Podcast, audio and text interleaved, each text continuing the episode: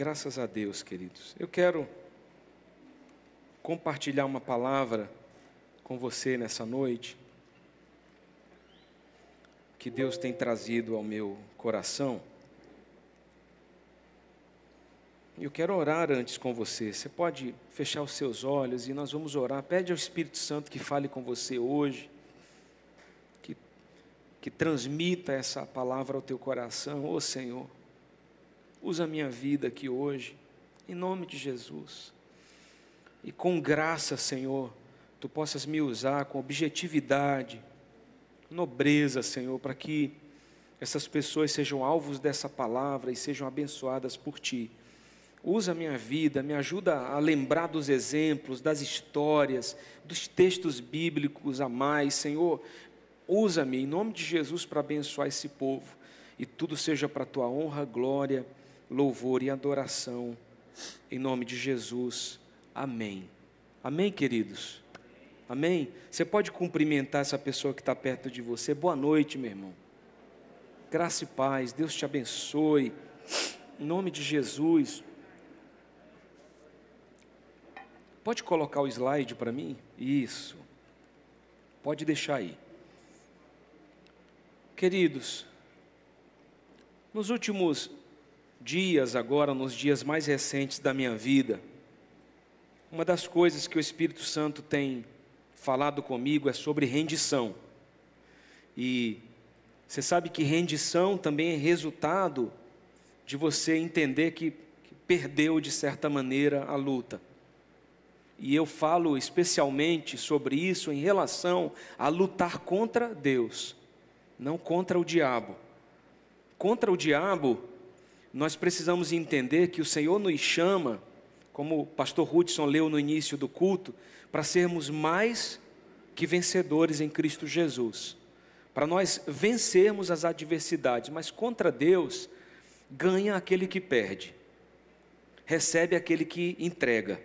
Em relação a Deus, você precisa o quanto antes dizer: Senhor, bandeira branca, o Senhor vence, é a Tua vontade que vai se cumprir na minha vida. Senhor, eu tenho planos, eu tenho projetos, sabe? Eu tenho sonhos para dois mil e vinte e dois, mas Senhor, eu me rendo aos Teus sonhos, aos Teus planos e projetos. Sabe por quê? Porque a Bíblia me diz que os planos e sonhos de Deus são melhores, são mais altos, são maiores que os meus. Alguém já diz, brincando, que se você quiser fazer Deus rir, então conte seus planos para Ele. Porque os planos de Deus, para mim, para você, são extraordinários. E nem sempre eu e você temos todo o conhecimento sobre esses planos. Deus vai nos revelando pouco a pouco. Sabe por que que Deus faz isso? Porque nem sempre nós estamos preparados para ter toda a revelação.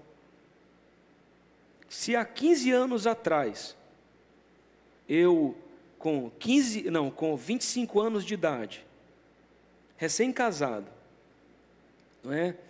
Deus me dissesse: olha, daqui a quinze anos você vai ter dois filhos, você vai estar à frente de uma igreja pregando para pessoas que são até mais velhas que você, que vão estar ali te ouvindo ministrar. Você vai ter uma grande responsabilidade pastoreando vidas. Eu não sei se eu teria força emocional e capacidade para receber uma palavra como aquela e não, de repente, até desmaiar de preocupação. Então Deus, Ele vai te fortalecendo na caminhada, Ele vai te abençoando e Ele vai te revelando os planos que Ele tem para você, passo a passo. Mas para que isso aconteça e você viva tudo o que Deus tem planejado, tem que se render. Você tem que se entregar, você tem que abraçar a vontade de Deus, porque só a vontade de Deus é boa, o que mais? Perfeita e agradável. Essa é a vontade de Deus para nós. Então, decida se render, tá? Você pode dizer isso comigo? Decida se render. Vamos mais uma vez? Decida se render. E nós começamos tomando como exemplo a vida de Pedro. Você sabe que Pedro é considerado pela maioria de nós como esse cara, esse discípulo impetuoso, que agia antes de pensar, né? Então, Pedro falava demais, agia, né, inesperadamente, e enfiava os pés pelas mãos, às vezes tinha que voltar atrás em algo que disse. Mas Pedro, ele não tinha só esse lado que a gente pode considerar um lado negativo. Pedro tinha o lado da ousadia. Pedro, ele realmente se lançava de uma maneira especial, mais do que os outros discípulos. Por isso ele viveu certas experiências, e uma delas foi andar sobre as águas. Me mostra outro discípulo de Jesus que andou sobre as águas. Pedro teve essa experiência extraordinária, porque ele atendeu o chamado de Deus, ele se lançou. Isso é um símbolo de rendição. O texto de Mateus catorze, vinte e nove diz assim: disse Jesus, venha. Quantos de nós estamos ouvindo um chamado de Deus, mas ainda não fomos? Não é? Pedro foi. Olha o que a Bíblia diz: então Pedro saiu do barco, andou sobre as águas e foi na direção de Jesus.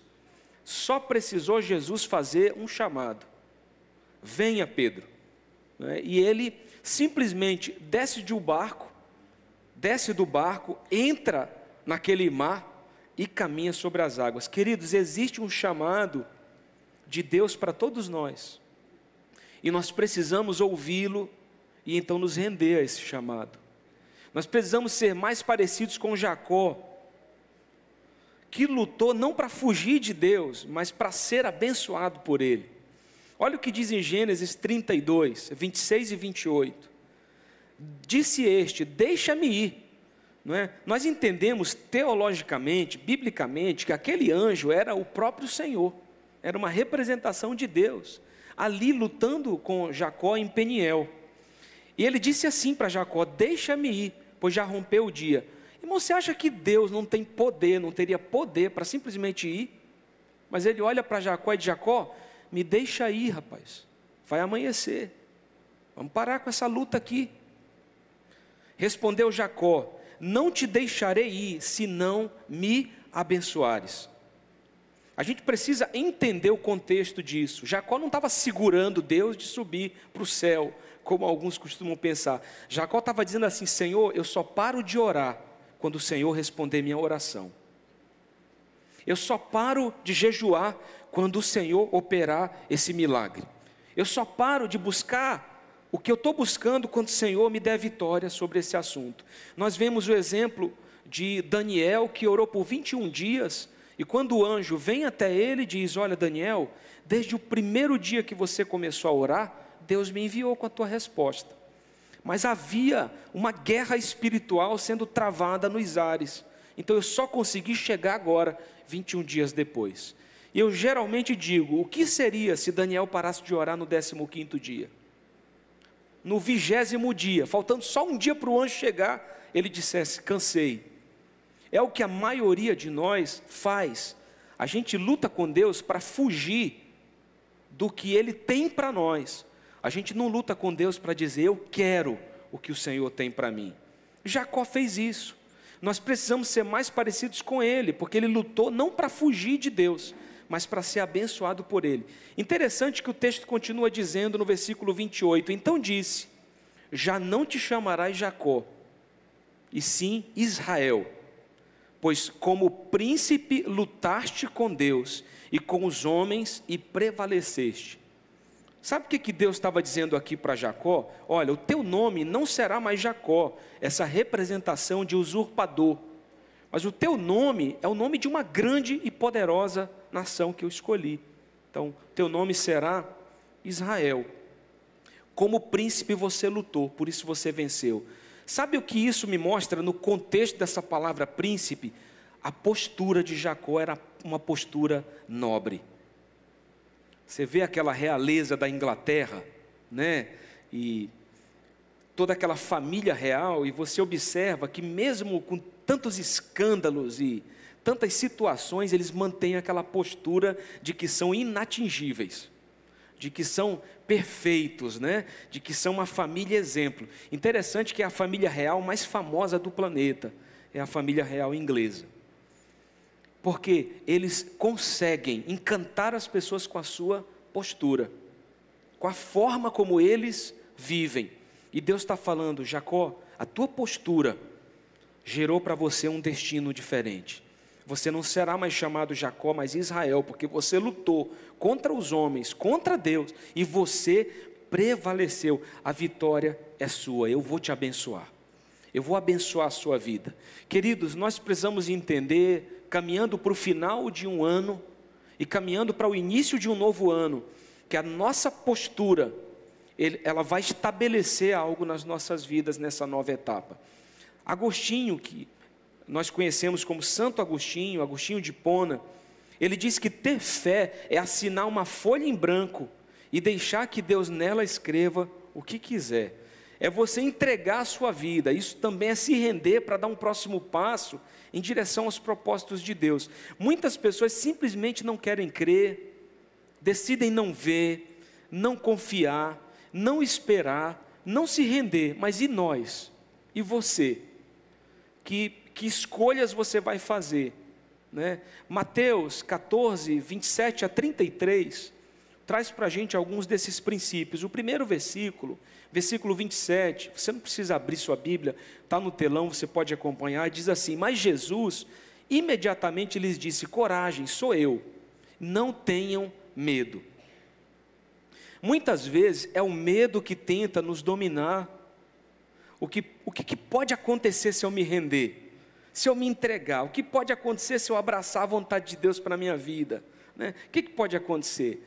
E eu me lembro que João Pedro, já com onze anos, e houve um momento que eu fiz uma oração, né? E na minha casa eu falei, Deus, meu filho está com onze anos, né? Eu não sei porque que minha esposa ainda não engravidou novamente, mas eu quero dizer para o Senhor que eu estou pronto para ser pai de novo. Estou pronto, Senhor. Se o Senhor quiser mandar, eu já me sinto pronto, já são onze anos, eu estou preparado. Eu quero ser pai outra vez.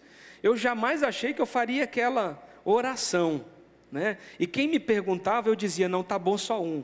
Porque o João Pedro, irmão, tem hora que ele vale por três. Então eu falei, não, um só tá bom. Mas onze anos depois eu falei, Deus, eu estou pronto. Aí minha esposa engravidou, e a minha filha nasce, eu estou com quarenta anos, eu não sou velho, amém, querido? Amém? Amém? Só tenho quarenta, né? Ninguém é velho com quarenta, irmão, não tem, não tem ninguém velho aqui hoje à noite, só gente jovem. Agora, aí um irmão diz assim para mim, pastor, com todo amor e respeito, não querendo dizer que o senhor é velho, mas como é ter filho aos quarenta? É só, por que ele não rasgou o verbo logo? O senhor está velho para ser pai. Como é que é isso aí? Quando meu filho nasceu, irmão, eu tinha vinte e nove. Então, não dormia à noite, eu tirava de letra. Tranquilo, vinte e nove anos, antes dos trinta, sabe? Recuperava rápido, não ficava cansado. Agora, passar a noite sem dormir com quarenta é mais difícil. Eu sou jovem, irmão, não sou velho. Mas é mais difícil, eu estou mais velho. Né? E aí eu falei para ele, olha, eu vou te dizer que ter filho aos quarenta é mais difícil, é melhor ter filho mais jovem. Agora tem outro lado disso que eu quero que você saiba, apesar da dificuldade física, eu também estou mais maduro, eu estou entendendo melhor os planos de Deus para a minha vida, sabe, a minha filha chega e ela me ajuda a estabilizar ainda mais os meus pés na rocha que é Cristo. Ela vem sendo um canal de Deus para me quebrar um pouco mais, para que eu me quebrante e, e dependa mais de Deus, exclusivamente do Senhor, sabe? Então, Deus, justo quando Ele te entrega novas responsabilidades, Ele faz coisas extraordinárias para te abençoar. E mesmo que você passe por lutas ou por tentações, a Bíblia diz que Deus já te deu o escape para que você vença aquilo. E aí eu me lembrei que eu estava no shopping em Belém, minha esposa a, grávida ainda, né? E a gente entrou numa loja, porque eu vi uma pulseira de couro, falei, eu vou ver o preço dessa pulseira. A vendedora veio atender a gente, e aí olhou para minha esposa e disse assim, Você, olha, você está grávida, que barrigão lindo que minha esposa fez, uma barriga do tamanho do mundo, né? Grande aquela barriga. Aí, que barriga linda e tal. Aí a vendedora disse assim, olha, eu também tive filho há oito meses atrás. Tive meu filho. E você sabe, eu enfrentei uma luta, porque meu filho nasceu com os dois rins paralisados. A vendedora falou. Eu e a minha esposa tínhamos acabado de sair de uma consulta, onde o médico realmente disse... Maria Clara tem um rim direito paralisado. A gente estava, assim, tentando espairecer no shopping, mas com aquela preocupação e angústia no coração.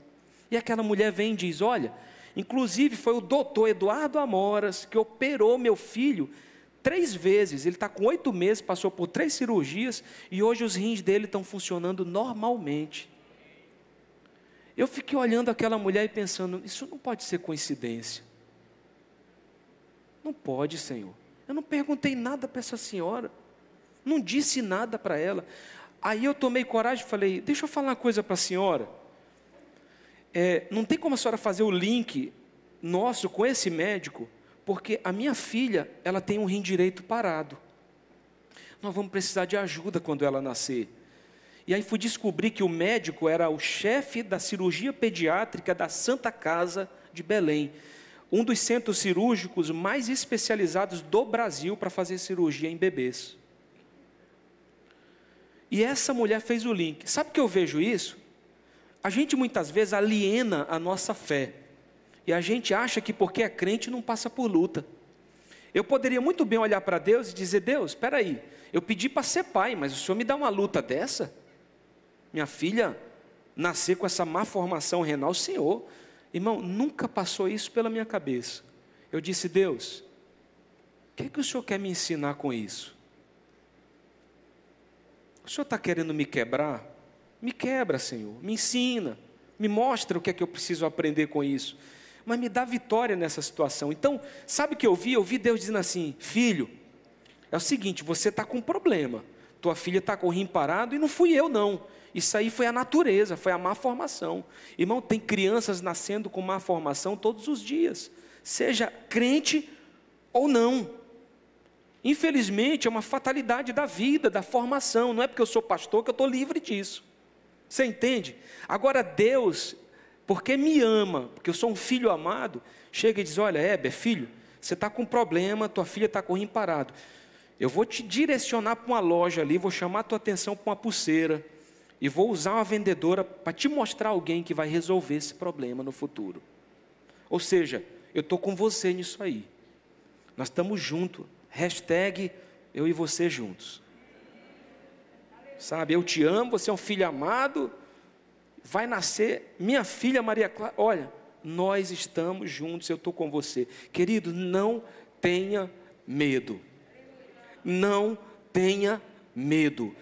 Se Deus te chamou, se Deus te presenteou com algo, se Deus te deu algo, não tenha medo. Ele vai capacitar você a ser vitorioso, a vencer, a conquistar, a viver o melhor que Ele tem para a sua vida. Em nome de Jesus, se Ele te chamou, nem que você ande sobre águas, mas você vai andar. Você e eu, nós vamos vivenciar a bondade do Senhor sobre a nossa vida. O versículo vinte e oito, ele diz, Senhor, disse Pedro, se és tu, manda-me ao teu encontro sobre as águas. Aí vem essa dúvida, dúvida, né? Se, é o Senhor mesmo. Muitas vezes é a dúvida que tenta nos dominar. Será que é Deus mesmo que está falando? Como que eu posso saber, irmão? Uma das melhores dicas que eu posso te dar é que a Bíblia diz que a paz é o árbitro do coração. Como um árbitro decide o jogo de futebol, se o gol teve validade ou não, sabe, se alguém vai ser penalizado ou não, se alguém vai ser expulso ou não, ele tem esse poder de decisão como um juiz. A paz, ela te mostra se o que você está pretendendo fazer é de Deus ou não. Tem pessoas que chegam até mim e dizem, pastor, tem uma situação aqui, me dá um conselho, eu vou ou não vou, eu faço ou não faço. Eu já digo para a pessoa, olha, se você me procurou, porque você já não tem muita paz no que está querendo fazer. Está incomodada? O Espírito Santo já está mostrando, não faz isso não. Não vai por esse caminho, vai orar mais. para. E eu costumo dizer o seguinte: na dúvida, não faça nada, só ore, irmão. Não toma uma decisão com dúvida, não toma uma decisão sem pensar. Sabe por quê? Não há um lugar do universo que alguém possa ter vida perfeita. O Silvio, por exemplo, está indo embora para Itajaí, está buscando melhor qualidade de vida para a sua família. Mas lá, ele também vai ter saudade dos pais que vão ficar aqui. Não tem um lugar no mundo que você tenha tudo e diga assim, está tudo perfeito, a não ser o céu, irmão. No céu não, tá, não tem falta de nada.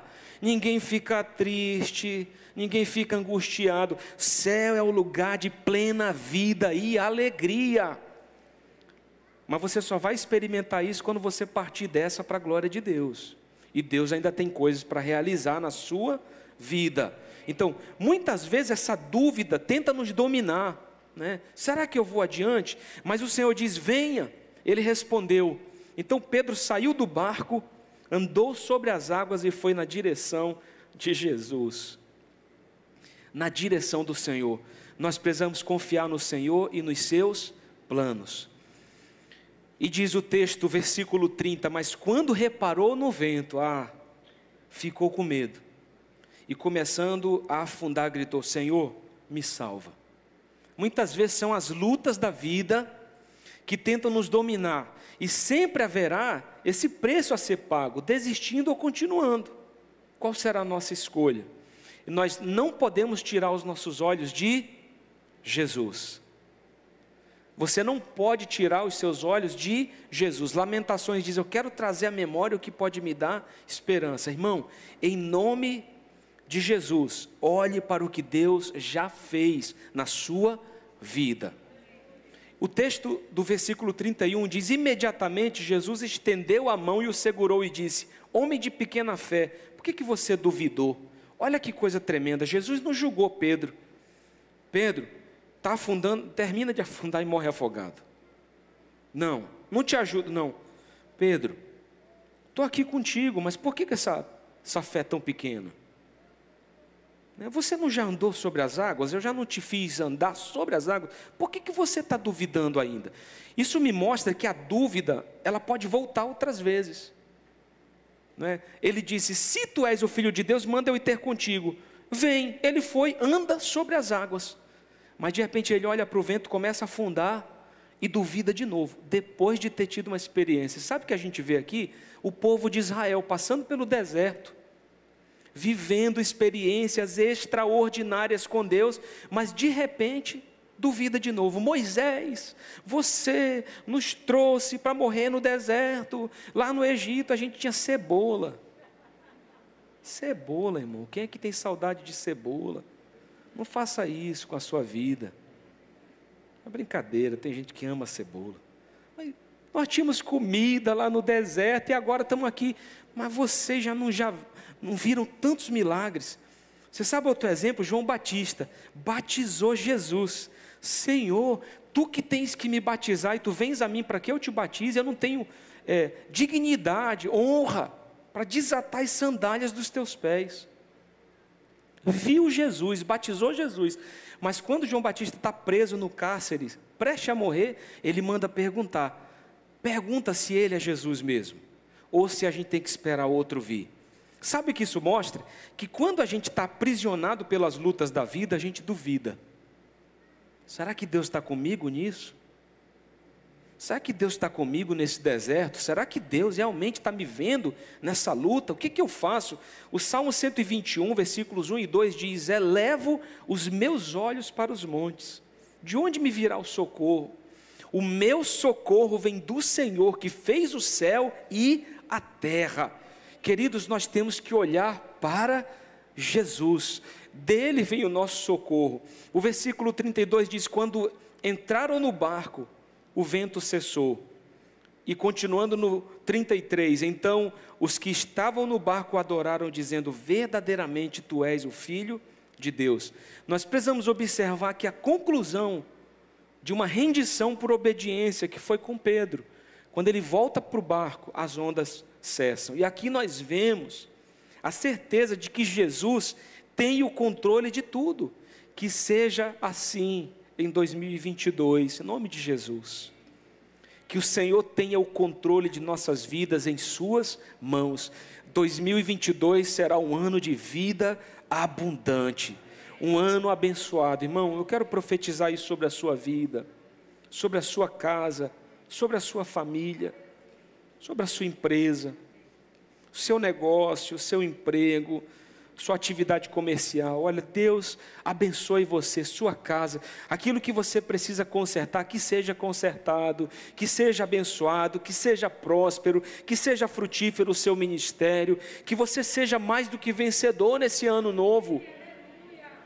Agora, você é uma pessoa de fé, você realmente acredita, e aí a gente encontra impedimentos na nossa vida para ter fé, para crer.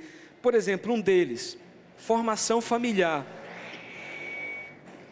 formação familiar, né? Eu me lembro de uma história do pastor Douglas Gonçalves em relação à sua família, porque nem todo mundo cresce num lar em que os pais são otimistas.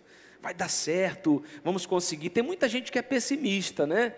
Desiste logo, acaba com isso. A mulher de Jó falou para ele, né? Amaldiçoa teu Deus e morre, você não está vendo essa luta toda? E ele disse, você fala como uma louca. Se eu recebi o bem, também não receberei o mal. Deus tem o controle. E por causa da postura de Jó, no final ele recebe o que foi tirado, a restituição em dobro, irmão. Dupla honra no lugar de vergonha. Em nome de Jesus. E o Douglas Gonçalves conta que um dia o pai chega em casa chorando, pastor Josué Gonçalves, porque fez um exame com a esposa e a esposa descobriu que estava com câncer de mama. E começaram a chorar no carro, chegaram em casa chorando, e ele foi contar, filho, fizemos o exame e descobrimos, tua mãe está com câncer de mama. E o pastor Douglas Gonçalves conta numa das suas pregações que aquilo não abalou o coração dele. Ele disse, pai, a mamãe será curada em nome de Jesus, ela vai ficar bem. Meu filho, tu não entendeu, a tua mãe tem câncer de mama. E ele disse assim, pai, o Senhor durante toda a minha criação e a minha infância, em cada luta que eu vivi, o Senhor falou, vai ficar tudo bem, nós vamos vencer. O Senhor imprimiu no meu coração a fé, o otimismo, crer em Jesus. Eu estou lhe dizendo o que o Senhor me disse a vida inteira, vamos crer. Vai ficar tudo bem. E ele liberou aquilo que ele durante toda a vida recebeu do próprio pai. A mãe, depois de um tempo, fazendo todo o tratamento, entra em remissão e é totalmente curada do câncer de mama. E ela está aí até hoje contando esse testemunho, servindo ao corpo de Cristo. Então, às vezes foram coisas de família, às vezes são crises existenciais. Por que que eu nasci? Por que que eu estou nessa vida? É uma desilusão, uma decepção amorosa, emocional, falta de confiança em si mesmo e no Senhor.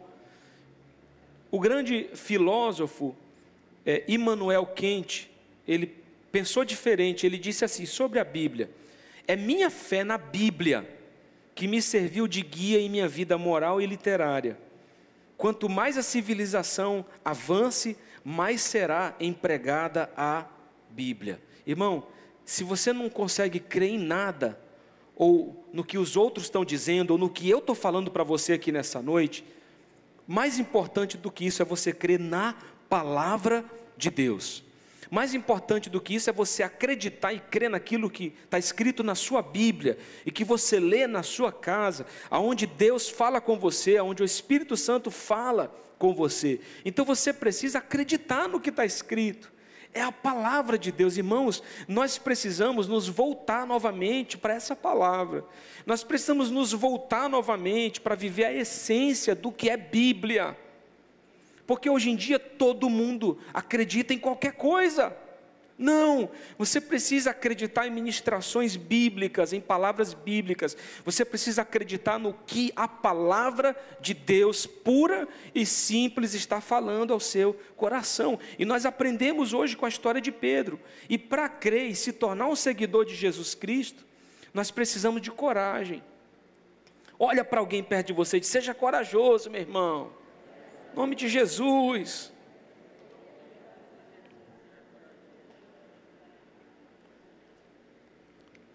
Nós encontramos em Atos, capítulo quatro,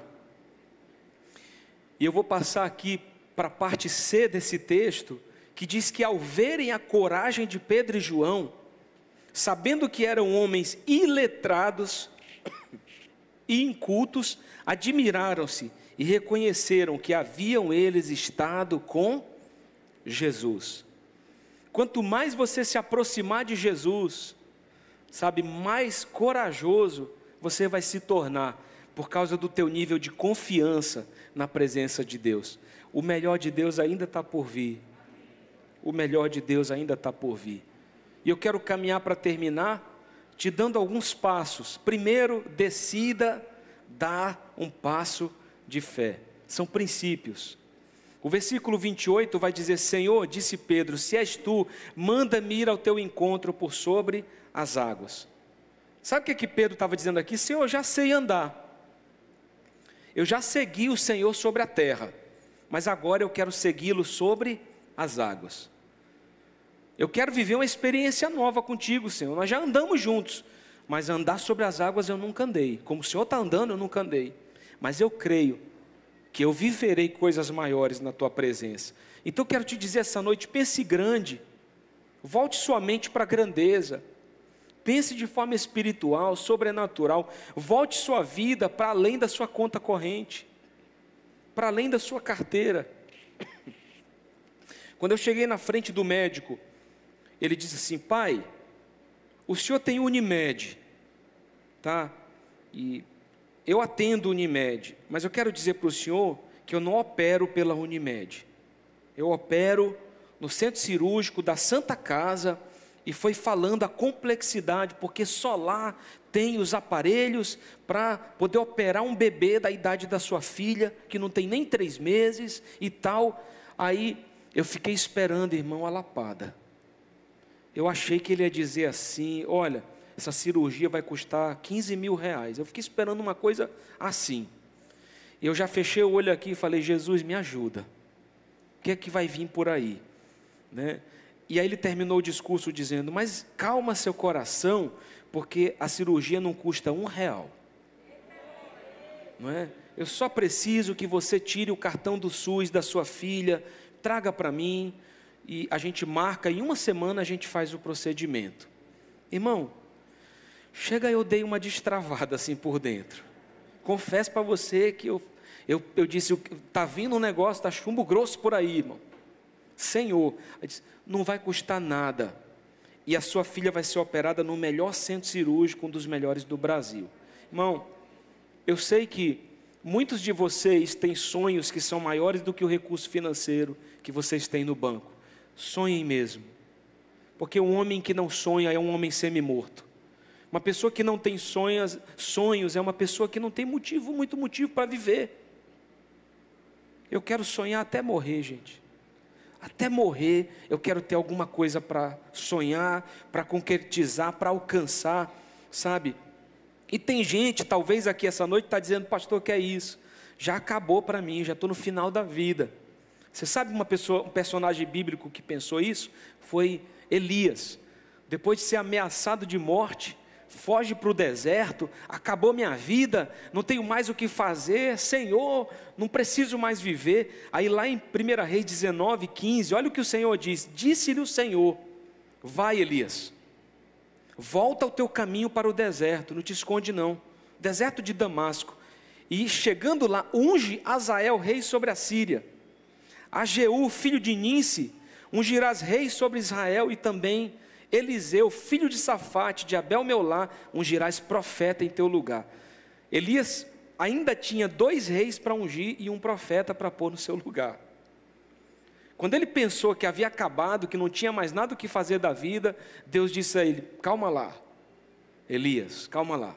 Deixa eu te dizer, tem muito ainda para ser feito. Tem dois reis para ungir e um profeta para levantar. Né? Aí eu estava lembrando do pastor Ivan, que tem um neto que é o Caio, né? E a Lucivane está grávida de novo, né? Aí, não acabou não, irmão, tem mais neto pela frente. Eu acho que essa unção vai acabar pegando aquele casal dali, Lucélia e Antônio, não sei, daqui a pouco. Aí, irmão, está ajudando a criar um neto, depois vem outro, e vem novos desafios. e Deus te dá novos sonhos, irmão, você ainda tem muita lenha para queimar nessa vida. Deus ainda quer fazer coisas lindas através da sua vida. Não se dê por morto, não se dê por vencido, não desista. Agora, você sabe que a desistência é uma coisa natural de todo ser humano. Reis já pensaram em desistir, rainhas pensaram em desistir, alguns até fizeram isso. Pastores pensaram em desistir, líderes pensaram em desistir, empresários já pensaram em fechar suas empresas, pais pensaram em desistir porque acharam que não ia dar conta de ser pai.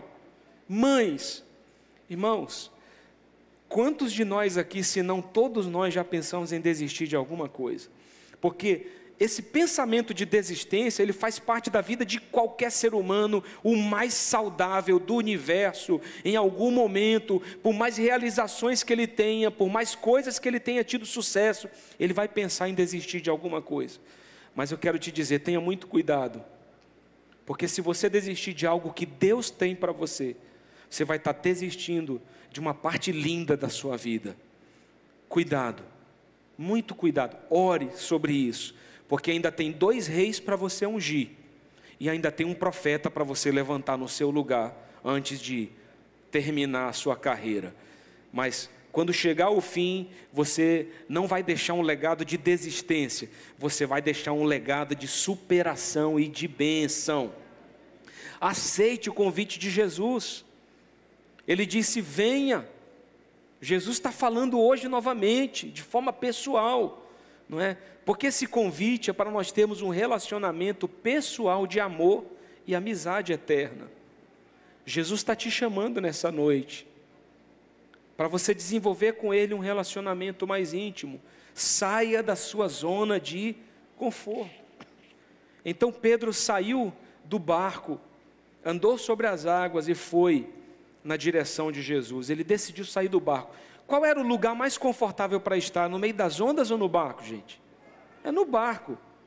A maioria escolheria: não, deixa eu ficar por aqui, as ondas estão muito, né, fortes, o vento, não, deixa eu ficar por aqui. Pedro não. Ele foi, ele se lançou. E naquele instante, o barco era o lugar que trazia mais segurança. Mas o que é que nos segura, que nos impede de crer, de confiar, de obedecer, de seguir? É falta de dinheiro, falta de recurso, são as responsabilidades, é a reputação. Não pensa nisso agora. Mas venha, porque haverá um dia em que a vitória vai chegar. Isso pode custar, mas eu te digo, vai valer a pena. O doutor reverendo William Shedd, ele disse isso: os navios estão em segurança nos portos, mas não são para este fim que os navios são ou foram construídos. Um navio ancorado, atracado no porto, ele está em segurança, mas ele não foi construído para ficar atracado na margem. Ele foi construído para enfrentar os ventos em alto mar. Você não nasceu para viver uma vida segura. É claro que todos nós queremos ter uma vida o mais segura possível, tranquila possível, mas você nasceu para viver os planos de Deus. E se for numa zona que pode parecer desconfortável, vento soprando, ondas grandes, eu quero te dizer que se você está no barco com Jesus, Jesus vai acalmar o mar em algum momento. E você vai ter uma experiência tremenda para contar. Então, mais do que querer ter uma vida tranquila e segura, é melhor passar com Deus no meio de um furacão do que estar sem Deus no meio de uma bonança. É melhor você enfrentar as lutas com Deus do que sem Deus. Pode parecer tranquilo, mas você não nasceu para ter uma vida medíocre. Eu não nasci para ter uma vida medíocre. Nós nascemos para viver todos os planos de Deus para nós. Elimine toda a distração que tira o seu foco. Pedro, quando reparou no vento, ficou com medo e, começando a afundar, gritou: Senhor, me salva. Hebreus doze, dois diz: tendo os olhos fitos em Jesus, autor e consumador da nossa fé, é que nós precisamos caminhar. Será que você também anda reparando no vento? O que você ganha olhando para as dificuldades? Não adianta nem se preocupar, não é verdade, irmãos? A Bíblia diz: o que, que isso vai acrescentar à nossa vida? Nos preocupando com o dia de amanhã, Deus, Ele vai prover tudo o que é necessário. E finalizando, confie em Jesus, porque nele não existe decepção. Imediatamente Jesus estendeu a mão e a segurou, e o segurou e disse: homem de pequena fé, por que você duvidou? Jesus nunca desiste dos homens de pouca fé como você, como eu, como Pedro, mas confie que o Senhor Jesus nunca vai lhe virar as costas. Isto não é porque você merece, mas é porque é por sua vida e por sua graça, amor e misericórdia. Sua frustração na fé foi porque você confiou apenas nas pessoas. Decida colocar seu foco na pessoa de Jesus. Confie nas pessoas, mas se essas pessoas falharem, acredite, Jesus nunca vai falhar. Decida colocar o seu foco no Senhor. E quando você olha para os ventos fortes da vida, eles te distraem. Quando você olha para Jesus, os ventos desaparecem. E eu quero liberar essa palavra profética sobre o ano de dois mil e vinte e dois. Os fortes ventos vão passar. Eles vão passar. As lutas serão vencidas. Os obstáculos serão superados. Daqui a um tempo eu vou chegar nesse altar e dizer: irmãos, minha filha, ela está completamente curada. A luta que você está vivendo na sua casa, você vai chegar e dizer: pastor, eu venci, minha vida financeira mudou, minha família foi restaurada, minha empresa está dando lucro. Olha, pastor, Deus tem feito coisas lindas na minha vida. Eu quero profetizar isso sobre a sua família, sobre a sua casa, sobre o seu coração, porque quando entraram no barco, o vento cessou. E eu quero tomar posse aqui de uma palavra que foi liberada pelo profeta Dario Hernandes, aqui nesse altar, quando ele disse: o ano ainda não acabou, só tem uma semana, mas Deus pode te surpreender nos últimos dias de dois mil e vinte e um. Nós estamos profetizando sobre dois mil e vinte e dois, mas crendo que o nosso Deus é um Deus que ainda pode nos surpreender no final desse ano, nessa última semana, antes da virada do ano. Nós cremos que o Senhor ainda tem coisas lindas para fazer. Então confie que os ventos vão passar, mas olhe para Jesus e não para os ventos. Mateus oito, vinte e sete diz que os homens ficam perplexos, ficaram perplexos e perguntaram: quem é este que até os ventos e o mar lhe obedecem? O nosso Deus é maravilhoso. Ele é o Deus do ouro e da prata. Ele é o alfa e o ômega, o início e o fim. Ele é a brilhante estrela da manhã. Ele é o Deus, o maravilhoso conselheiro. Seu nome é Jesus Cristo de Nazaré, o Filho do Deus vivo. E Jesus quer entrar nessa tempestade das nossas vidas hoje e trazer paz para o meio disso. Então tenhamos fé. Vamos crer, meus irmãos, vamos crer. Spurgeon, Charles Spurgeon, ele disse: uma fé pequena leva pessoas até o céu, mas uma grande fé traz o céu até as pessoas. Deus quer te fazer viver uma fé tão profunda e tão sobrenatural, que você vai ser canal de Deus para que o céu seja estabelecido na vida de outras pessoas. Nós precisamos então crer nisso nessa noite. Você pode ficar de pé e nós vamos orar.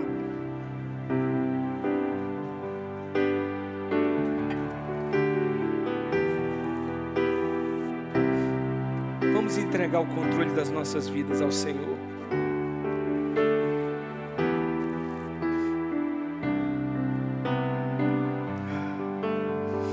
Oh, Jesus.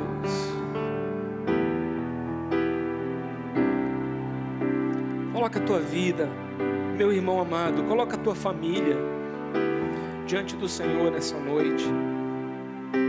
Diante dessa palavra, decida se render, decida se entregar, tudo que você é, o que você tem, decida se render a Deus. Bandeira branca para o Senhor, que a vontade dEle se cumpra, em nome de Jesus. Oh Senhor, nós oramos, colocando aqui nossas vidas, famílias, sonhos, planos, projetos diante da Tua presença.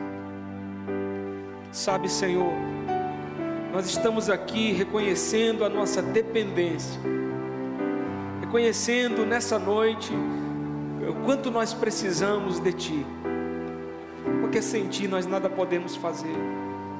Então, nós estamos aqui reconhecendo essa dependência, Senhor, e dizendo: receba a nossa rendição. Diante dos nossos sonhos, planos e projetos, nós submetemos cada um deles aos Teus sonhos, planos e projetos para nós. E nós estamos nos apoderando dessa palavra profética, de que ainda no final desse ano o Senhor vai nos surpreender, e de que dois mil e vinte e dois será um ano de vida abundante. Oh Deus, só tem gente amada aqui nessa noite, e nós estamos profetizando sobre a vida de cada um deles aqui, aqueles que estão nos acompanhando pela internet. Um ano de vida e vida em abundância. Nós estamos entregando o controle das nossas vidas, o controle das nossas famílias, o controle dos nossos planos. Nós estamos entregando o controle da nossa mente, coração. Estamos entregando o controle dos nossos ministérios. Estamos entregando o controle de tudo que somos e temos ao Senhor. Nós nos rendemos. Nós nos rendemos. E tem alguns irmãos que estão me vendo, me ouvindo agora, Senhor, que não tem mais para quem apelar, não tem mais para quem pedir ajuda, mas nós elevamos os nossos olhos para os montes. De onde vem o meu socorro? Ah, o meu socorro vem do Senhor, que fez os céus e a terra, o alfa e o ômega, o início e o fim. É do Senhor que vem o meu socorro, é do Senhor que vem a minha provisão, é do Senhor que vem o meu milagre, é do Senhor que virá a minha vitória. Eu creio, eu creio, e por isso em fé eu me rendo. Sabe por quê? Porque eu confio como uma criança que dorme e descansa nos braços do Pai, não está preocupada se vai cair no chão, se vai ter comida ou não, roupa ou não. Senhor, eu quero ser essa criança, eu quero ser como esse bebê que se lança nos braços do Pai, da Mãe. Eu quero nessa noite com os meus irmãos me lançar no Teu colo, eu quero me lançar nos Teus braços, eu quero, Senhor, viver o que o Senhor planejou. Por isso nós estamos profetizando: nenhum dos Teus planos vão se frustrar, nenhum dos Teus planos vão falir, eles vão se realizar na vida, na família, nos empreendimentos, nos sonhos dos meus irmãos, no ministério. Em nome de Jesus, abençoa o Teu povo. Pai, abra os céus essa noite sobre esse lugar, e vem inaugurar uma nova etapa da nossa história, vem inaugurar uma nova etapa das nossas vidas. Nós damos uma ordem aos ventos, nós damos uma ordem ao mar: se acalmem as ondas, passem os ventos fortes, porque a bonança do Senhor é chegada, a bênção do Senhor é chegada, a vitória do Senhor é chegada, e nós saímos daqui essa noite tomando posse dela, pelo poder do nome de Jesus. Tudo aquilo que tem afligido corações, preocupado mentes, trazido até angústia para pessoas, Senhor, que nesse lugar brote a paz, a alegria, o descanso, satisfação na Tua presença. Pelo poder do nome de Jesus é que nós declaramos isso sobre a vida de cada pessoa aqui, sobre o seu lar, sua família. Senhor, eu entrego a minha família, nós entregamos nossas famílias ao Senhor, crendo que o melhor de Deus ainda está por vir. Você pode pôr sua mão sobre o seu coração, você vai declarar isso: na minha vida o melhor de Deus ainda está por vir, na minha vida o melhor de Deus ainda está por vir, na minha vida, nas nossas vidas, o melhor de Deus ainda está por vir. Sobre essa igreja, o melhor de Deus está por vir. Sobre a minha família, o melhor de Deus está por vir. Sobre a minha empresa, o melhor de Deus está por vir. O meu trabalho, eu declaro: o melhor de Deus está por vir. Sobre cada área da minha vida, meu ministério, aquilo que eu tenho feito para servir do reino, o melhor de Deus ainda está por vir. É graça sobre graça, é o amor, é a bondade do Senhor sendo estabelecida. E assim nós declaramos e nos apossamos disso pelo poder do nome de Jesus.